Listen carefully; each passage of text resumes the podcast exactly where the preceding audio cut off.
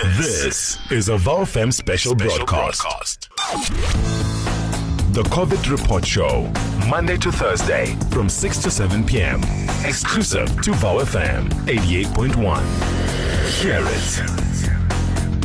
You're still tuned into the COVID report. Good evening to you. We are talking to Verlie Oosthuizen, who is a labor lawyer and expert on employment law. And she'll be helping us unpack retrenchment and the process that must be taken before an employer can decide on retrenching employees in times as tricky as the times we are currently living in. Verlie, good evening and welcome to the COVID report. Good evening. Thank you so much for having me. Thank you very much for taking the time to chat to us. Now, the COVID-19 pandemic has brought a wave of shock to many, especially the economy at large, uh, which has uh, been greatly affected as we've seen via uh, news reports and um, everyday um, things that we're seeing in front of us. The, we are seeing businesses being affected and they would want to start retrenching um, their staff to save costs. If you could please, uh, by first uh, break down the retrenchment process uh, for us and um, and how employees and how employers rather go about uh, conducting that retrenchment process.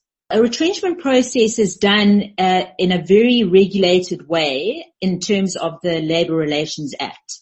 So that sets out very specifically what's required by employers, the steps that they need to take, and uh, the reasons why people can get retrenched. And essentially, people are retrenched when there's an operational requirement. So it means that the company, for example, needs to save costs or they don't have enough money to pay or there are other reasons why people would get retrenched. But in this specific scenario, it would be because they haven't been, you know, they don't have any revenue and so they don't have any money to pay. And so obviously in order to save the business, they need to cut back on employees because usually the salary bill in any company is the highest um, cost.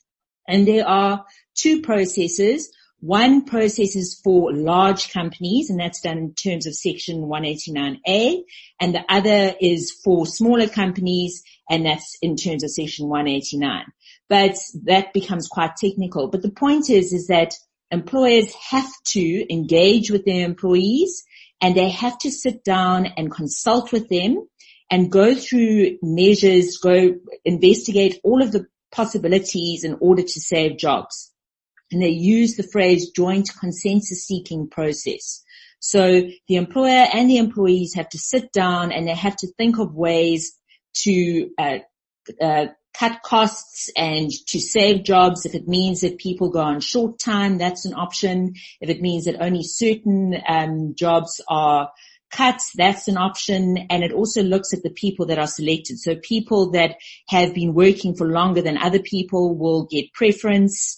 Um, there's all sorts of uh, issues that people look at, but the most important thing is that you, it's not a fault-based dismissal. So you can't use it as an opportunity to get rid of people that you don't like. It has to be done completely objectively and it has to be done so that you can save costs. It's not an opportunity to get rid of people that you think have misconducted themselves or anything like that. When it comes to employees, uh, or, or, rather employers that are genuine and genuinely don't have the money to sustain um, the business, well, what can they do uh, with their employees that they had uh, before the lockdown? Um, and I'm, I'm referring specifically to the the employers who who are the, the, the ones that everyone talks about being uh, going the extra mile to provide um, support for the people that they employ. So what can what can those employers in this instance do?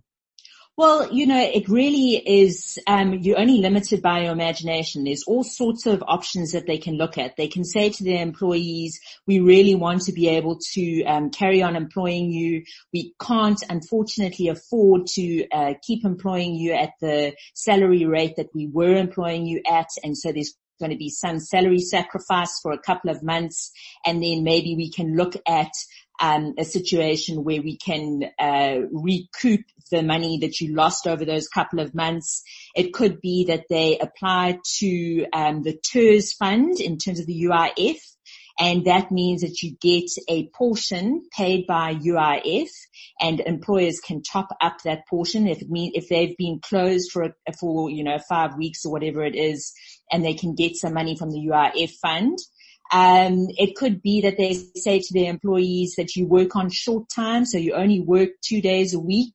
Um, it's really sitting down with your employees and looking at it very carefully and looking at the way that you can uh, save save costs, but at the same time, everybody is going through the same thing, and it's going to be difficult for people to find jobs. So obviously employers are not actually wanting to retrench. Um, it is quite expensive for employers to retrench because they have to pay out severance pay and all of that. So they will be looking at all sorts of measures, all sorts of ways to cut costs. If it means that people are not going to be having things like Christmas parties, if it, silly things like that, but it could be a, a big cost. There are all of these options that you can look at pertaining to employers retrenching people, companies retrenching people during uh, this time. As far as the public perception of those moves being made by companies. I, I, I, I follow closely some of the companies and businesses that I care about.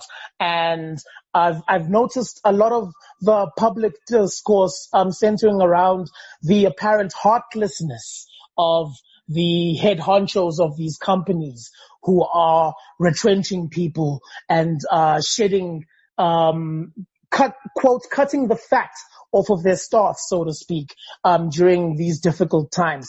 Is it that cut and dry, or are there are there just is it just a matter of um, the the, the greater public not um, having the knowledge of the greater permutations on a from a pure business standpoint and the decisions from a business standpoint that informed those retrenchment processes? Yes, I, th- I, think you're right that, that people don't actually understand how devastating this situation and this shutdown has been on businesses. I think that everybody is actually in the same boat here. It would be very, very different if there were only some sectors of the uh, population that had been put on lockdown and others had, hadn't. The entire country was put on lockdown. And so what that means is that everybody is faced with a situation, every single person in the country is faced with a situation that is completely unprecedented. And I think it would be a little bit cynical for people to think that big businesses are using this as an opportunity um, to retrench. I don't think that that's the case. I think that in a lot of instances, executives have taken massive salary cuts and maybe they had really massive salaries and they can do so, but they have taken big salary cuts. They are trying to be compassionate.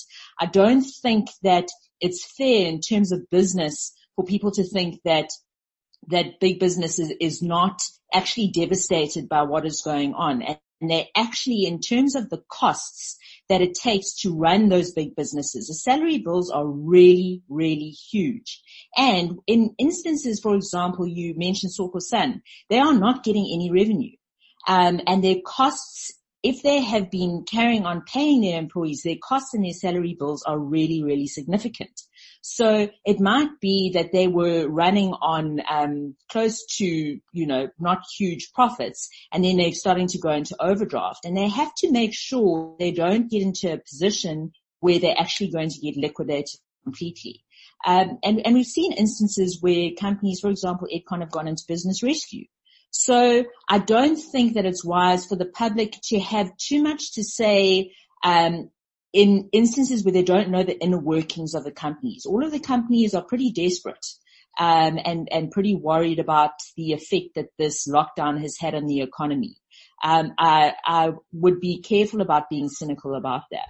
So my question is just, what recourse is available for employees if they feel that their employer is not genuine in the retrenchments? Well, in that instance, uh, they have the option to approach the CCMA for an unfair dismissal and they can say to the CCMA that they do not think that there was a valid operational reason for them being retrenched. But the thing that they have to remember is that it might be that an employer says that they are retrenching people now, but don't necessarily say that it's because of COVID. So they, it just happens to, to overlap. So it isn't even, even if the retrenchment wasn't necessarily linked to the lockdown, it might still be a valid operational reason. So there is recourse if people are getting retrenched and they feel that there was an unfair reason for the retrenchment. For example, the person, the, the employer was just trying to get rid of them because they didn't like them or because, um, you know, it just was inconvenient, whatever the reason is, then they do have the option of approaching the CCMA um, and referring that unfair dismissal dispute. As far as the the mechanics within which the employers can operate when they um, conduct these retrenchment processes. Does an employer have a right to demote an employee because of the coronavirus impact it may have had on the business or threaten them in any way? I'm I'm referring in this instance to um, employers who, who who might be playing a a, a, a misguided game of foreshadowing so to speak.